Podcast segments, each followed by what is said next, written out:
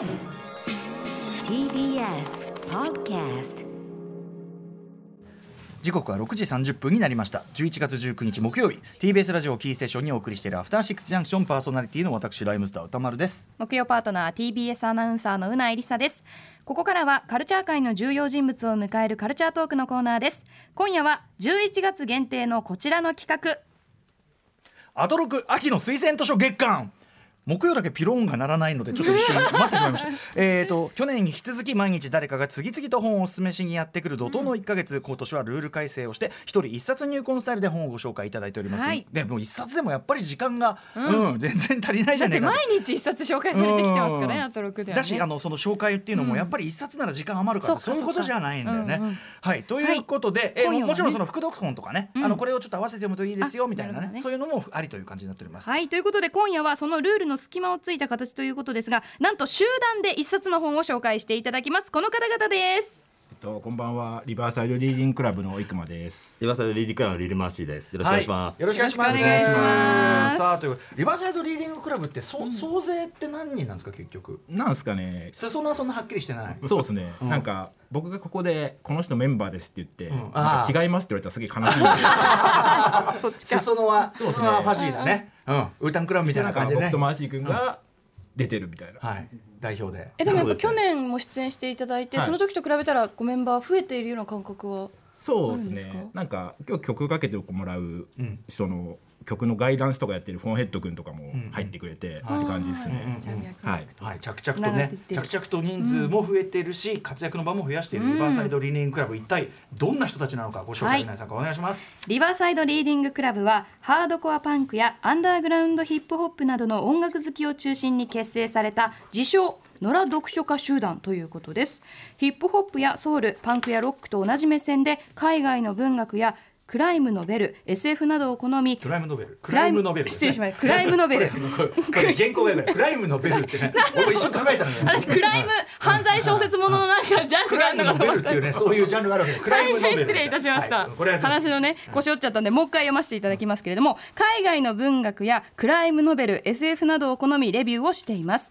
朝日新聞が運営するライフカルチャーサイト高所口実高所口実でインタビューと書評の、えー書評の記事「ブックギブスユーチョイスを連載中です。はい、ということで本日はそのリバーサイドリーディングクラブ通称、えー RRC から、えーリーダーの生間さんと、えーそしてヒップホップやハードコアのレーベル WD サウンズのボスでご自身もラッパーとして活動するリルリルマーシーさんにお越しいただいております。改めてよろしくお願いします。よろしくお願いします。よろしくお願いします。なんか前回のご出演、えー、と去年の去年だ。もうちょうど1年ぐらい前だね。そうですね。11月14日、えーということですけども、あのーその後なかなか活躍の場が本当に広がられてるようで、おかげさまで。ん大変です、大変。締め切りがある生活に慣れてないああそうですよね。野良で好きに読んでいたのに。何か義務化か。義務が生じている。僕らのレイジーさをちょっとご理解いただかないと。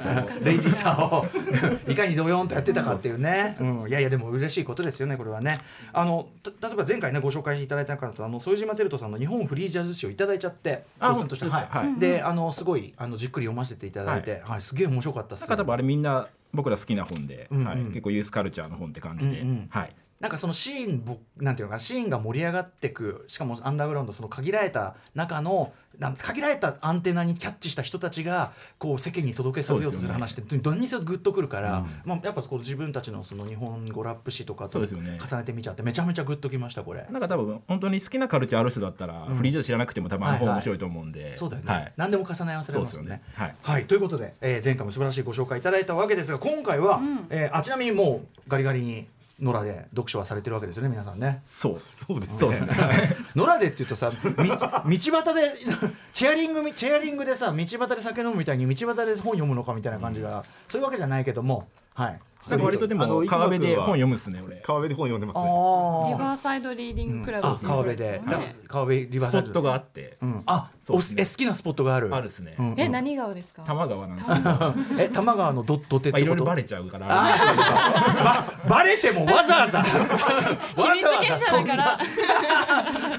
まああのガリガリ読まれてる中で今回は皆さんがまあ一冊というかはいね俺珍しいですよね。複数人から一冊っていうのは、これどどうやって決まったんですか？これなんか僕が最初に読んで、これ犬の本なんですけど、僕犬の本はいつもマーシー君にパスしてるんで、あそれでマーシー君にパスしてマーシー君もすげえいいって言ってくれて、でこれ結構この本ぐらいから、うんうん。マーシー君と仲良くなったんですね。結構あの RRC って重要な本なんですけど、あはい。この本は自分も結構人に渡したりとかうんうんうん。して、そこからなんか結構その人から、うんうん。あの読書のきっかけになるじゃないですけど、あれすごい面白かったって言ってくれてなんか本当紹介すると紹介した人がなんかありがとうって言ってくれるようななんかそういう本なんですよねななんんかか人をつなぐ役割も果たしちゃうような。そうえということで犬どういうことなのかね。ね楽しはいみですね、どんな内容か。お知らせの後入魂の一冊を紹介していただきます。生駒さんリルマーシーさんよろしくお願いします。よろしくお願いします。す。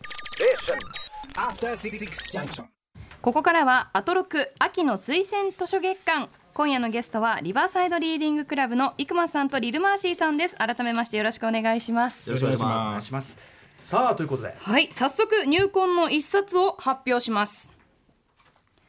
犬は常に傍らにいてくれる。傷つき疲弊した国と人々のために書かれたトゥルードッグノベルクラシック。ボストン・テランチョその犬の歩むところ。はいということで、はい。さっきクライムノベルというねもちろんその犯罪小説というジャンルを言いましたけど、ドッグノベル、これは多分僕らしか言ってないっていうか、僕しか言ってないですね。でも犬小説ジャンルまあ犬、犬ものってねありますもんね。物語としては常にね、はい。うん、映画でも一定ジャンルとして必ずあるそうしではい。まあ、そういう中での一冊、はい。その犬の歩むところどんなのなのかじゃあまずはちょっと概要をうないさんからお願いします。えーその犬の歩むところは作者がボストン・テラン。ボストン・テランはイタリア系アメリカ人でニューヨークサウスブロンクス生まれの覆面作家です、1999年に発表したデビュー作「神は銃弾」はイギリス推理作家協会新人賞を受賞したほか日本でもこのミステリーがすごい1位に輝きました。そして本作は2017年に日本で翻訳された通算5作目。翻訳は田口俊樹。現代はギブ「ザ・ストーリー・オブ・ア・ドッグ・アンド・アメリカ」主人公の犬ギブがイラク戦争やテロ災害などさまざまな事情で傷ついた人たちと出会い翻弄されながらも気高く生きていく様子が描かれています。はいということで、えーっと文春文庫から出てるということで、はい。私もねあの現物はただちょっとまだ全部あの読破しきれてないんですけど、えーこれを、えーあそうだまず今後ろで BGM 流れてますけどあの、はい。曲をね毎回その選んでいただくというのをちょっとこの推薦図書月間やってるんですけどこれはどなたのだこれは反響バインフィーチャリング J コロンブスガイダンスフォンヘッドのコードネームパーティーライドっていう曲なんですけど、でこれ J コロンブスってマーシー君のラッパー名義で、はでなるほどなるほど。でさっきも言ったんですけどフォンヘッドも一応 RRC で、うんうんでこれってコロナ禍でパーティーとかが全然できなかった時に書かれたパーティーアンセムなんですけど、でそれってなんかさっきこの読んでもらった「傷つき疲弊した国」ってコロナ禍もそうじゃないですはいはいかはい。だからそのそこに寄り添う曲って僕思ってて、うんうんうんだからそのこの紹介してもさせてもらう本と一緒かなと思って読んだのと、うん描かれる。まあ単純にこれすげえ好きなんでラジオでかけたいみたいな感じですね。なるほど普通にオンエアという意味をね。はい。じゃあこれを聞きながらちょっといきたいと思うんですが、はい。えっ、とまずこのその犬の歩みところまあ生駒さんが最初に出会われたわけですよね、これなぜこの本を手に取られたんですか？これ多分新刊本屋で、ん。あ犬のジャケあるんじゃんと思って、うんあこれボストンテランって最初僕知らなくて、うんうんうん。買って読んで、はい。で本当すげえ良くて、ん。でさっきも言ったみたいにマージー君に犬の方はいつもパスするんで、それはあのリルマーシーさんもやっぱり犬の犬となれば目がないそうですね。犬となれば目がないっていうのは間違いないかもしれないですね。うんちなみにねうないさんだって犬いやーとなれば目がもうない本当に、うんうん。結構犬物のうん本は読むようになりましたよ、やっぱり買うようになってから、ね。えうん。可愛がっていうか、あそう。ということでじゃあ犬物として犬物だったら間違いねえと思って読んで。で多分ライブハウスかなんかでもらったのかな、そうですね。これはパーティーかライブかなんかであげて、うんうんうんそうですねそれからボストンテランがすげえ好きになって、うんうんいろいろ読むようになってって感じで、はいでなんかもう一冊ボストンテランで「音もなく少女は」っていうのもなんか RRC 的にはすげえ重要なんですけど、うんうんうん。本当にボストンテランでなんかマーシー君とこの時期で仲良くなったそう感じですよね。ですね。ボストンテランの話すごい盛り上がって、はいはい。逆になんかこれ教えてもらってその、音もなく少女はそのボストンテランがのことをあのコサっていうラッパーがいるんですけど、がインタビューで書いてるよって話をしてたりとかそういうのでなんか盛り上がって、うんうん。なんかですねコサ君はガールクイーンだよね。ガールクイーンガルクイーンってい EP を最初その音もなく少女はあのサントラとして作ろうと思ってたみたいなあ話があって。ーインスパイアされてというか。へえあそう。そうそうそんなじゃあちょっとボスボストンテラーは本当良くて、うん。そうですね。ボストンテラーを中心に周りが活性化していくというか、ちょっとあったっすよね、うん。RRG 的にはそういうのがあって、これまでは結構自分たちは割と SF とかの話とかをしてることが多かったんですけど、この本ぐらいからちょっとまた、そのクライムノベルも結構基本的にはずっと読んでて好きなんですけど、なんか SF 読んでる時一時期ちょっと離れてたりはしたんですけど、なんかこのボストンテランからまたちょっと戻ってきて昔出てたやつ読み直したりとかもあったんで、はい。ね、あのボストンテラーさんだから要するに今クライムノベルのその人であるけどもね。犬ってこれだからどういう小説なのかってことですねこのそういうの結構ところ。これはアメリカに向けて書いた小説で、うん。これ舞台が911があって、うん。イラク戦争があって、カトリーナがあった後のアメリカなんですよね。うん。うんそこで本当にさっき読んでみたいもらったみたいにそのカトリーナとかで気づいた人たちのそばに犬がいて、うん。いろんな人の間をうん。歩んでいって、うん。そこでコミュニケーションして人を救っていくみたいな話なんですようんうんうね。ん。なんでその中に本当に犬についての心理とかがすげえ書かれてて。うん。犬についての心理、はい、うん。これなんかちょっとこの引用してもらうのを読んでもらいたいんですけど、じゃあはい。文章はい、はい。うなえさん読ませていただきます、はい人のいるところには必ず犬がいた。一方の足跡のあるところには必ずもう一方の足跡があった。犬というのは我々の生ける意識の一部であり我々の永遠の良心の核だ。とはい。いう文章ですね、これが犬のそうですね、本質、なんかいい犬と悪い犬って俺いないと思ってて、うんうんうん。でいるのっていい人間と悪い人間じゃないですか、うんうんうん。で悪い人間もやっぱ犬つ犬の良心に触れると、んうんやっぱそういう善意とか思い出して、うんうんうん。っていう感じがあると思うんですよね。ああなるほど。犬と触れ触れ合うことでこっち側のその善の部分が引き出されるというか、ああそれはすごくわかります。そうですよね。うん。うんうんうん。まあ、犬ってトゥルーなんで、犬ってトゥルー？ですね。ちょちょちょっとちょっと説明いると思う説明いると犬って思うんですけど、まあ、犬はもう真実の存在でなんか愛が引き出されてる気がするんですよそうですよね。ねうんうん。うんそれは別に犬好きじゃなくて猫好きでもなんか鳥好きでも何でも子供好きでも何でもいいと思うんですけどやっぱり好きな愛くるしいものに触れると自分の愛が引き出されてるのを感じます。これもなんかそういう話というかその犬を中心に、うん。結構その犬が連れ去られちゃったりとかその洪水で、うんうん。あのはぐれちゃったりとかして、うんうんうん。ちょっといろんな人のところにこの犬が行くんですよ。うんうんうん。でなんかそこでちょっとその人間たちがその疲弊してる人たちがはい。こう癒されたり、うん。なんか生きる渇望あの活力とか、うんうん。なんか夢とか希望をもう一回持とうって思えたりするような形でなんか書かれてるんで、うんうん。結構なんかしシーンシーンでちょっと出てくる人が変わったりするんですけど。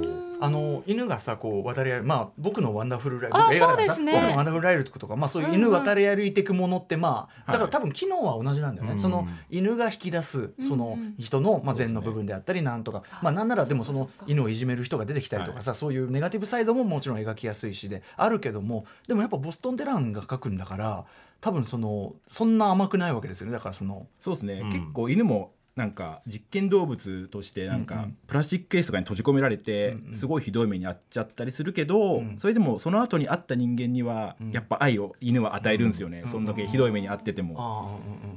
でこれなんか犬というのは善意と愛を理解する生き物だって言ってて、だから人間にそれを求めるっていうのがあるんですけど、それを求めるってことはうん。人間にそれがあるって思ってるってことじゃないですか犬が。だからそれってすげえやっぱそういう生き物と触れるとやっぱり善意引き出されるっすよねって思うっすね。ああなるほど、はい。まあ、だってすごく要するに、まあ、人間に寄り添うことでこそ進化してきた、そうですね。生き物であってね、はい。だからってことはやっぱそのこっちがそれに応えてやんないとそうですね。その逆にその人間の人間たる部分がさ、はい。ね、それはだから犬と寄り添えないのはじゃあ人間なのかみたいなさそうそうぐらいになるよね。そうですね。ねはい。うん。うんトゥルーな部分ですね。そうですね。それがトゥルーな部分。分ですね。独自なワードをありがとうございます。うん、で、えっと、今日実はそのボストンテランと並んで、はい。ちあのちょっと語りたいという一つがもう一個あるんですよね。そうですね。うん多分今年の直木賞を取った、あの長谷清舟さんの少年と犬っていう小説があって、うんうんなんか僕ら多分あんまり日本の小説とかって読まないんですけど、はい。あとなんか直木賞を取った小説とか、俺ら読まなくていいでしょうとか思う謎のスタンスで生きてる。んで、まあまあまあ気持ちはわかります。気持ちはわかります。うん。うんでもなんかすげえ大好きな古本屋の阿佐ヶ谷の金庫堂っていうところがあって、うんうん。なんかそこですげえいいタイミングで買って、うん。でそれ帰りの電車で読んだら、うん。これ読んだことあんなと思って、うんうんうんそれがその悩むところだったんですよね。あ。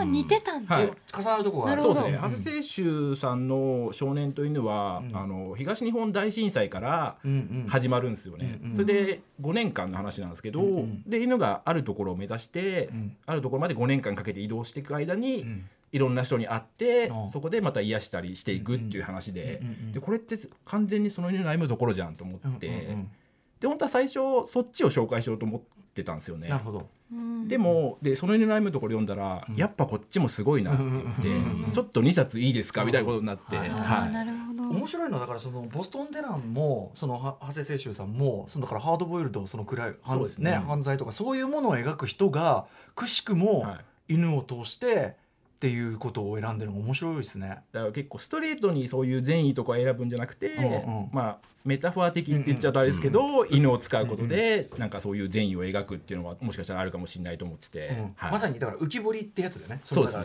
直接やるっていうよりはこう輪郭を、はい。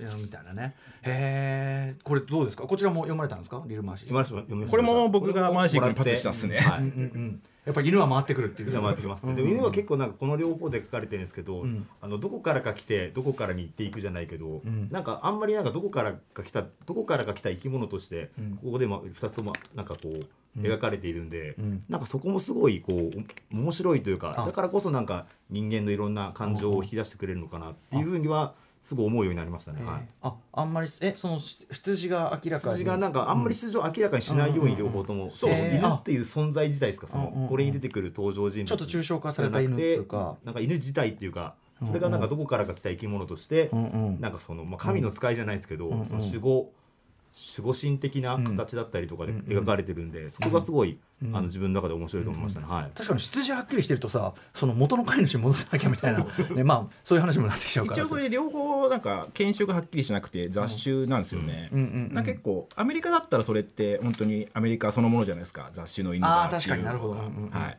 そういうのもあるあそういう象徴も入ってるってことだ、なるほどね。結構その悩むところは完全にアメリカのために書かれた小説っぽくて、そのカトリーナ以降にんのアメリカを癒すために書かれた小説だと僕思ってて、だから本当にそうですね。これそれで語り手が元海兵隊員なんですけど海兵隊も超アメリカじゃないですか。であの911でお姉ちゃんがツインタワーで死んじゃって、それでそれでも3日後に海兵隊に志願して、イラクに行くって、でそれって本当にその時代のアメリカそのものじゃないですか。